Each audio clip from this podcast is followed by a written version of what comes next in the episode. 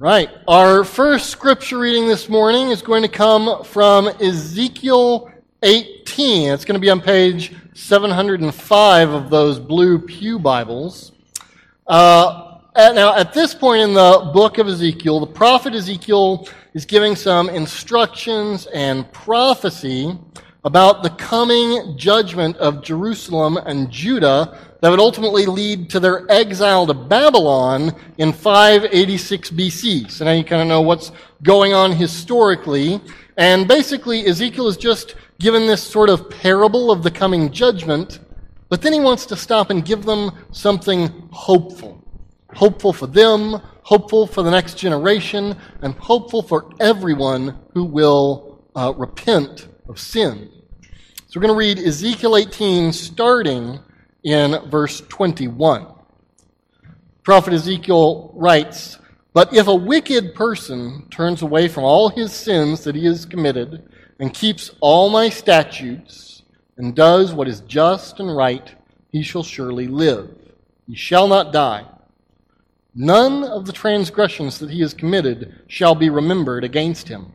For the righteousness that he has done, he shall live. Have I any pleasure in the death of the wicked, declares the Lord Yahweh, where it's in all caps, that's the proper name of God, uh, and not rather that he should turn from his way and live?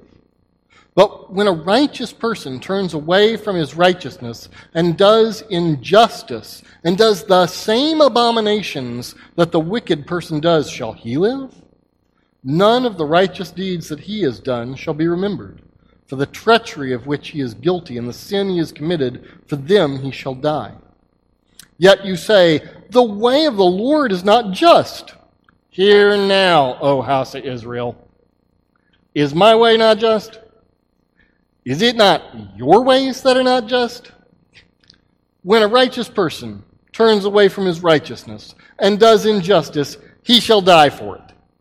For the injustice that he has done, he shall die. Again, when a wicked person turns away from the wickedness he has committed and does what is just and right, he shall save his life, because he considered and turned away from all the transgressions that he had committed. He shall surely live. He shall not die. Yet the house of Israel says, The way of the Lord is not just. O house of Israel, are my ways not just? Is it not your ways that are not just? Therefore, I will judge you, O house of Israel. Every one according to his ways declares the Lord Yahweh. Repent and turn from all your transgressions, lest iniquity be your ruin. Cast away from you all the transgressions that you have committed, and make yourselves a new heart and a new spirit. Why will you die, O house of Israel? For I have no pleasure in the death of anyone, declares the Lord Yahweh. So turn live. Now we're going to turn over to 2 Peter 3. Now keep in mind what God has just said he wants and how he deals with sin as we turn to 2 Peter 3 and prepare to read verses 1 through 10, although in the sermon we're really going to focus on verses 1 through 7. Now, if you're visiting, we're near the end of a series. We've been preaching through both letters uh, of Peter to the church in Asia Minor. And we've been calling our series uh, Memory, Manners, and Mandates for God's Minority People. And uh, today, we're going to delve pretty deeply into a subject that makes us Western people squirm quite a bit. Uh, but I want you to know it's meant to be an encouragement to God's people as they are in the minority in the world, as well as to be a warning and invitation to anyone. All are welcome. This is an invitation to anyone who will look to Jesus. Now, 2 Peter 3, starting in verse 1. Peter writes, This is now the second letter that I'm writing to you, beloved. In both of them, I'm stirring up your sincere mind by way of reminder that you should remember the predictions of the holy prophets and the commandment of the, of the Lord and Savior through your apostles. Knowing this, first of all, that scoffers will come in the last days with scoffing, following their own sinful desires. They will say, Where is the promise of his coming? For ever since the fathers fell asleep, all things are continuing as they were from the beginning of creation.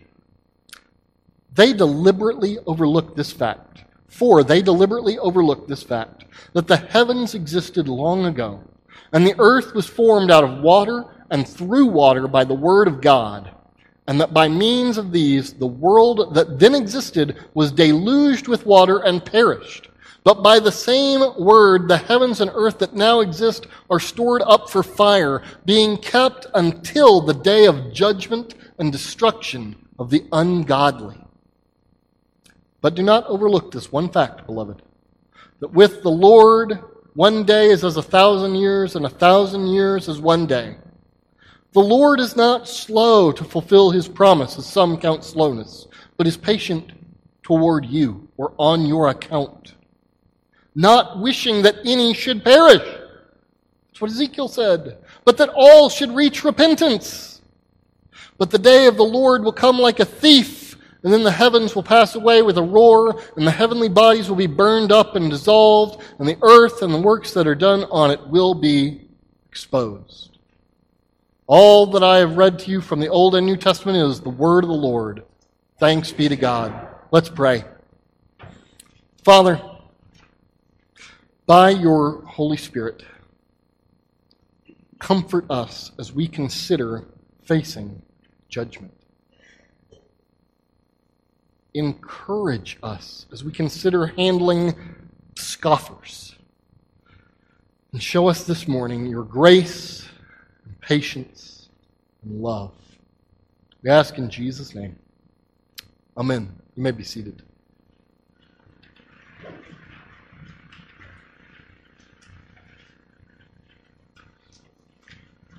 A lot of people get very uncomfortable when it comes time to talk about the final judgment, including me. and especially if you have a lot of non Christian friends or family, it can be really uncomfortable. But Peter, in this passage, doesn't think of the final judgment as something to be avoided in conversation or worried that he's going to offend with. Rather, if anything, Peter takes the final judgment to be an encouragement for Christians. Something meant to comfort Christians in the face of hardship, and especially in the face of what Peter calls scoffers. Christians can face a lot of scoffers, right? Mockers, jeerers, hostile skeptics. I hope one's in the I hope one's in the congregation today. That makes it more fun. Um, right? Um, but here's the thing Christians don't always respond well to scoffers. Often we're tempted to fight fire with fire, especially if we're sort of feeling tired or insecure. We just want to beat people down intellectually, if not physically. And Christians can look at the world of scoffers and people that don't like the Christian religion and start to feel pretty hopeless because of the doubters around us. Christians can get discouraged. Some of us, some of you are discouraged because you look at what's happening in the society around us. Family values as you've known them changing, unethical practices being condoned by the government and society as though they were normal. And Christians can get disgruntled when other Christians don't think clearly or use other than Christian tactics to just gain power and do things that are contradictory to the Bible. And I want to tell you, all those frustrations are legit. You should be frustrated with that stuff. Maybe even angry about it. Because both of those things lead to scoffers without and within. But this passage, 2 Peter 3, gives us hope in the face of all of that. And so we need this message of judgment today. You see, the hope we have in all of that is the hope of the day of judgment and destruction of the ungodly. There are going to be scoffers, guys. But Jesus is returning to bring the judgment of purifying fire, and that's good news. for us. Now, if you're a visitor today, you're like ready to leave. Because that sounds really harsh. Just hellfire and brimstone. Here we go. But listen, I, I, I want to talk to you, okay? I want to talk to you. I know a lot of people are troubled by the idea of a God of judgment, a God of wrath.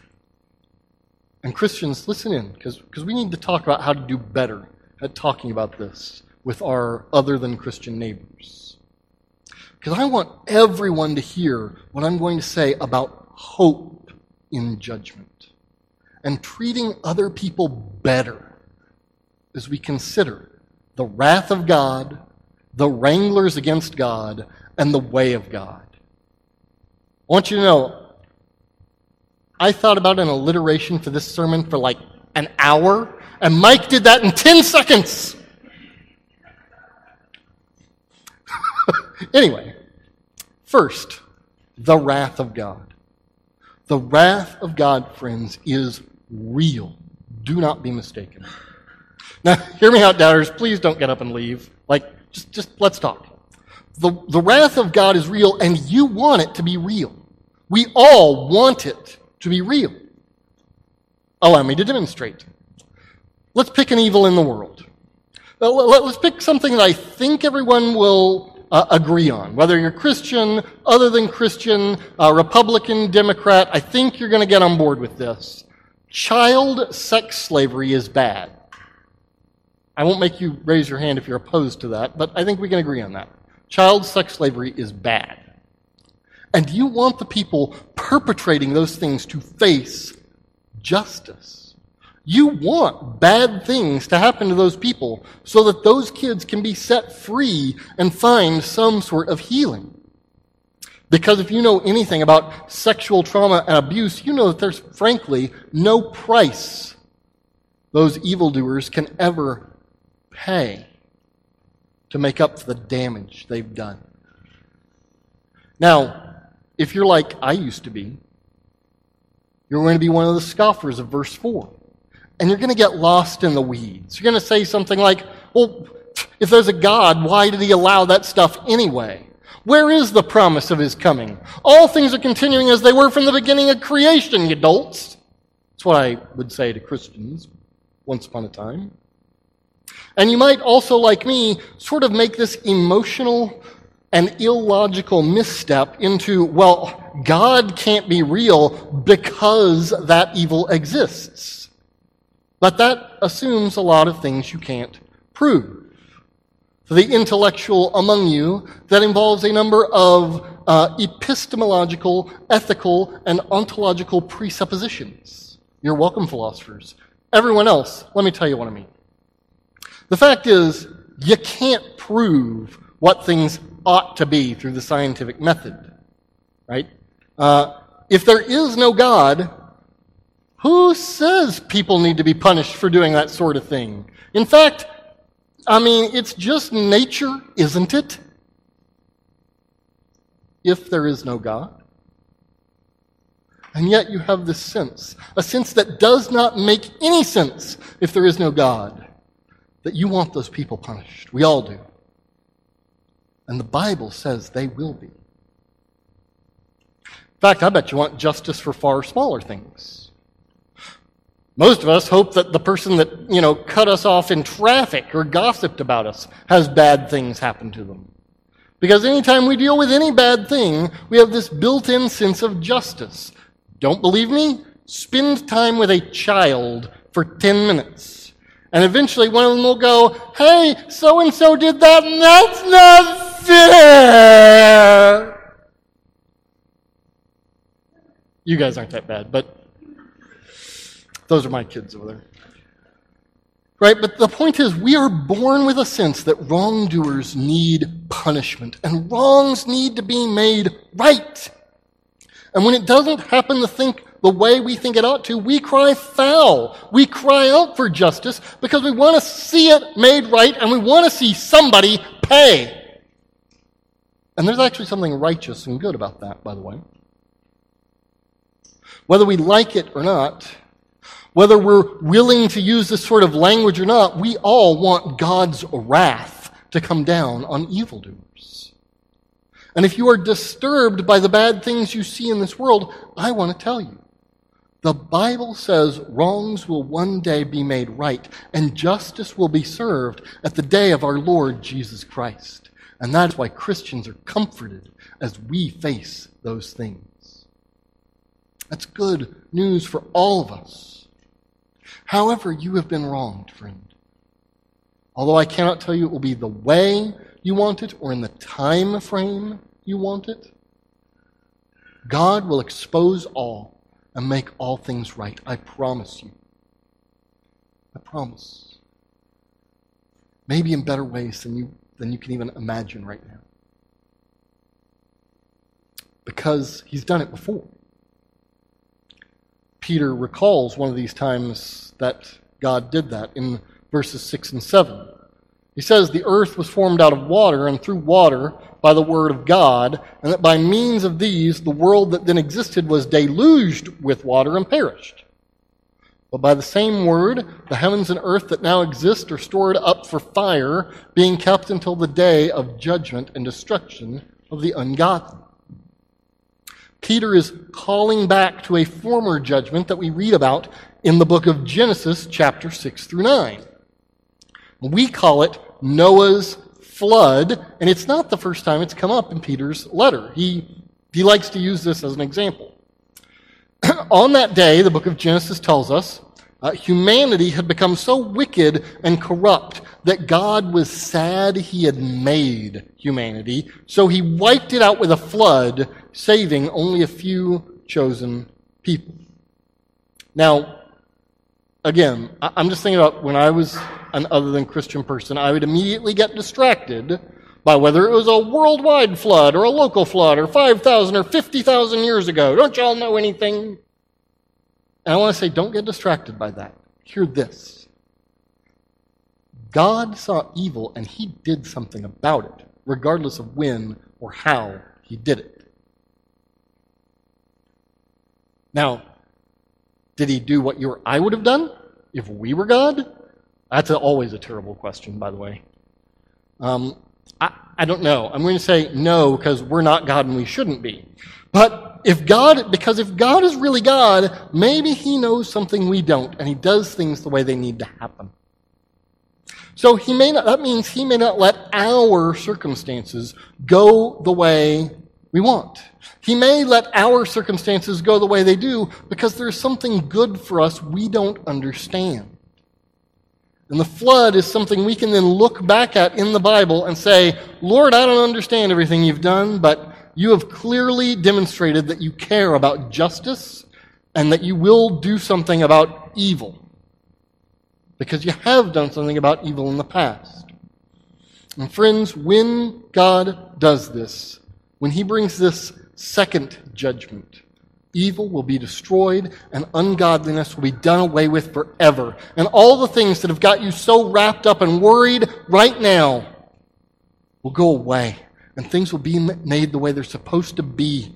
And only that which is good will remain in the renewed creation that is finally all that it was meant to be, formed by God's Word. Isn't that good news, Christians? The coming judgment is the inauguration of creation finally being the paradise we all long for. That's beautiful. But it can only come through purifying fire.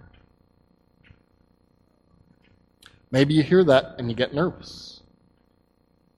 If you're tender-hearted, if you're full of shame and guilt, nervousness about things like judgment, I want to remind you of the assurance of pardon we read. And I want to remind you of the Old Testament reading.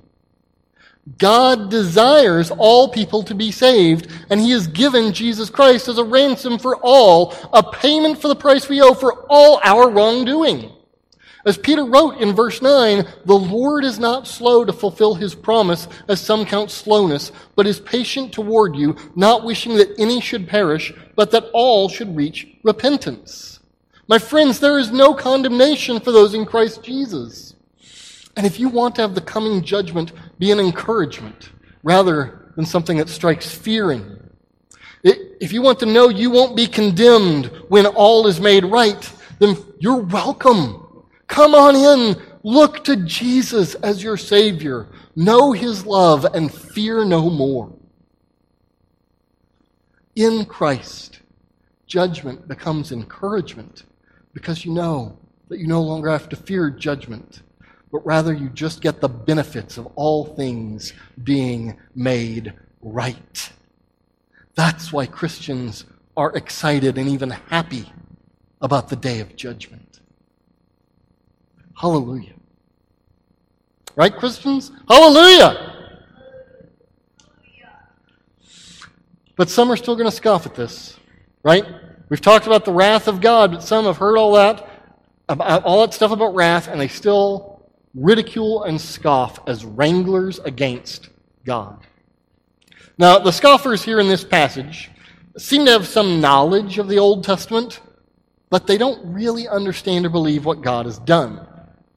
Right? Peter says in verse 5 that these scoffers, mockers, and revilers deliberately overlook this fact that the heavens existed long ago and the earth was formed out of water and through water by the word of God, and that by means of these the world that then existed was deluged with water and perished. Now, these scoffers seem to know this story, but they reject them. They deliberately, willfully refuse to believe the biblical truth because they just don't want it to be true. Everything being made the way it ought to be doesn't sound like good news to them. They won't really incredibly even consider this idea, but they reject it without consideration so that they can follow their own sinful desires. And that's going to be some in our society too. That's going to be the scoffers we deal with. How many do you know? Or maybe it's someone here, maybe it's you, that will just reject the biblical truth, not because they've really thought it through, but because it would be really inconvenient to believe that biblical truth. It would force them to change. It would make them have to do something different. It would cost them to believe the Bible. And so they won't believe what the Bible says because they don't want to do what the church says they have to. And so those people ridicule the church. They make fun of the Bible. And they make themselves feel superior to Christians so they don't actually have to consider whether or not Christianity is true. Whether it's secular scholars trying to convince us uh, that the Bible can't be trusted, or whether it's neighbors looking down their noses at, at, at us because of our silly superstitious beliefs, or whether, like these scoffers, they hear of judgment and laugh as they continue down the road of destruction. When you face these people, friends, and Christians, I'm talking to you, when we face these people, knowing that judgment is coming and knowing that God desires all to be saved, rather than trying to win in some fight, my hope is that knowing of judgment, we will default to grace and patience when it comes to scoffers. Because that's what that's how God is with scoffers. How do I know? Because I used to be one. If God just brought judgment on me, I'd already be in hell, guys. I hope that when we deal with scoffers, we can have grace and patience rather than self defense bravado, and beating them or one upping them. In short, Christians, be nice to scoffers because judgment is coming. Remember, the reason judgment hasn't come yet is specifically because God may still be going to save some of those people. And you get to be a part of it, maybe. God still has work to do in you. There's still sin to repent of. And instead, you get time to turn, to change, and to receive reward in heaven. As Peter will say in verse 8, which pushes back against our impatience and desire to see wins or results or judgment right now, Peter says, Do not overlook this fact, beloved. With the Lord, one day is as a thousand years, and a thousand years is one day. The Lord is not slow to fulfill his promise, as some count slowness, but is patient toward you, towards us. God is waiting on his judgment for the sake of many whom he intends to save, and because he is still at work in us. Because God is so patient with us who were once his enemies through sin, so we ought to be patient even with those who persecute, wrong, and scoff at us, friends. In 1 Peter, Peter talked about how to answer those who ask about a reason for the hope that is in us, and in the context, it seems that maybe he was talking about some scoffers there. And Peter says, always be prepared to make a defense to anyone who asks you for a reason for the hope that is in you, yet do it with gentleness and respect. And the Apostle Paul said something similar in his letter to the Colossians, saying, Walk in wisdom toward outsiders, making the best use of the time. Let your speech always be gracious, seasoned with salt, so that you may know how you ought to answer each person. So, what does that look like? Well, let's read some more Bible, shall we? How about Romans 12? And any of you that have been going to Sunday school regularly for a few years ought to know this passage really well by now, because we read it about once a month. Rejoice in hope, be patient in tribulation, be constant in prayer. Bless those who persecute you, bless and do not curse them. Repay no one evil for evil but give thought to do what is honorable in the sight of all. If possible, so far as it depends on you, live peaceably with all. Beloved, never avenge yourselves, but leave it to the wrath of God.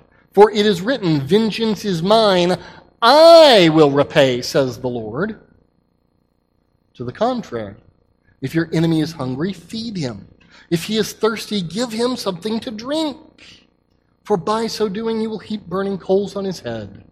Does anyone know the next line? Do not, do not be overcome by evil, but overcome evil with good. Pastor Mike made y'all memorize this now. Do not be overcome by evil. Yes, you're all, you've all been shamed in the sermon now. You can fire me later. Um, do not be overcome by evil, but overcome evil with good. Now, to respond in this way is to follow the way of God. Okay? To respond this way is difficult because it means that as we face scoffers, as we are uncomfortable or maybe even rightly angry at scoffers, we have to remember the way of God all throughout. Now, I don't know if you know this, but when emotions are running high, remembering useful things can be difficult, eh? As commentator, commentator, commentator Michael Green puts it, it is not sufficiently considered that men more frequently require to be reminded than informed. Hence the reason in the first two verses of this passage, Peter uses the word remember three times, right? Uh, he says he is writing to remind, that they may be reminded and remember. This is now the second letter that I am writing to you, beloved. In both of them, I am stirring up your sincere mind by way of reminder that you should remember the predictions of the holy prophets and the commandment of the Lord and Savior through your apostles. He's saying, remember all I said in the first letter? Right? All that stuff about being born again to a living hope? All that stuff about Jesus suffering for your sins, the righteous for the unrighteous, that he might bring us to God. Remember the call to be holy. Remember the futile ways of your forefathers and how you've been freed from that and made stewards of God's grace. Remember that we told you there were going to be scoffers coming and that you need to expect them so that you could respond with grace. Do you remember all that? Remembering God's way of grace is difficult, but it changes us. Because remembering God's way of grace is a little like Disney's The Kid. I'm, the only person that's seen this movie because no, there were no lights that came on. Okay, so in The Kid, Bruce Willis is this like type A, hyper successful businessman consultant who is a perfectionist. And he loves no one but himself. And he is ready to correct anyone that has any flaw whatsoever with no grace and no tolerance for anything less than his version of perfection. And then his eight year old self gets transported through time and dropped on his 40 year old doorstep. And uh, eight year old Bruce Willis was fat and pudgy and nerdy and bit his nails and had all sorts of, you know, probably had BO, but thank goodness it's not smell-o-vision, um, right? And Bruce Willis is horrified to remember who he was. Oh, he's so ashamed. He's ashamed of who he was because he was fat and cowardly and broken. And his mom had died tragically, and his angry father had taken his anger out on him and had no grace for anyone. And Bruce Willis said, I will not be an angry loser. I'll be an angry winner. He had internalized all his father's anger and all his own anger at himself for being a loser, and he had vowed to become better and hold everyone else to the same standard. But in so doing, he lost his humanity. He lost grace. He became a ridiculer and a scoffer at anyone who believed in showing grace to others' flaws. But as he remembered who he once was, and time traveled back to the 1960s because it's a movie, um, right? He, he begins to face what he had been through and what he had become. And through remembering his own sin and pain and brokenness and weakness, he began to show grace to, him young, to his younger self. And he began to heal as a human being. He began to show grace to those around him. But he couldn't begin to show that sort of grace until he first knew that grace for himself. He couldn't do it as long as he didn't remember where he had come from and how much grace he had needed. Scoffers need grace to come to Christ, just like we did we remember what Jesus has done in his life, death, and resurrection to rescue us from the wrath of God so that we can show grace to other wranglers of God, whom he may also save and bring in to the way of God. For those who know grace, the forgiveness of sins, and the message of God through the apostles, judgment becomes an encouragement because it gives us hope because we know that through Jesus Christ all will be put right, maybe in better ways than we can currently imagine, there will either be justice or there will be grace and forgiveness just like we have received. There will be purity and creation itself will be made better than we can currently fathom with no more suffering and no more scoffers. That's what Judgment Day gives us. That's paradise. Because of Judgment Day, through Jesus Christ our Lord, we who trust in Him will receive purifying without destruction. And that gives us glad hope for ourselves and for others too. That's good news. Let's pray. Father, show us your grace. Show us our own need for grace. Show us where we've been scoffers and prepare us to face scoffers uh, when they come into our lives. Teach us how to show them grace, and let us indeed see you bringing about righteousness and make us glad for the day of judgment to come when righteousness will reign, your mercy will be known, and your goodness and righteousness will also be known. Lord, send Jesus back soon. Come quickly, Lord Jesus. We ask in his name. Amen.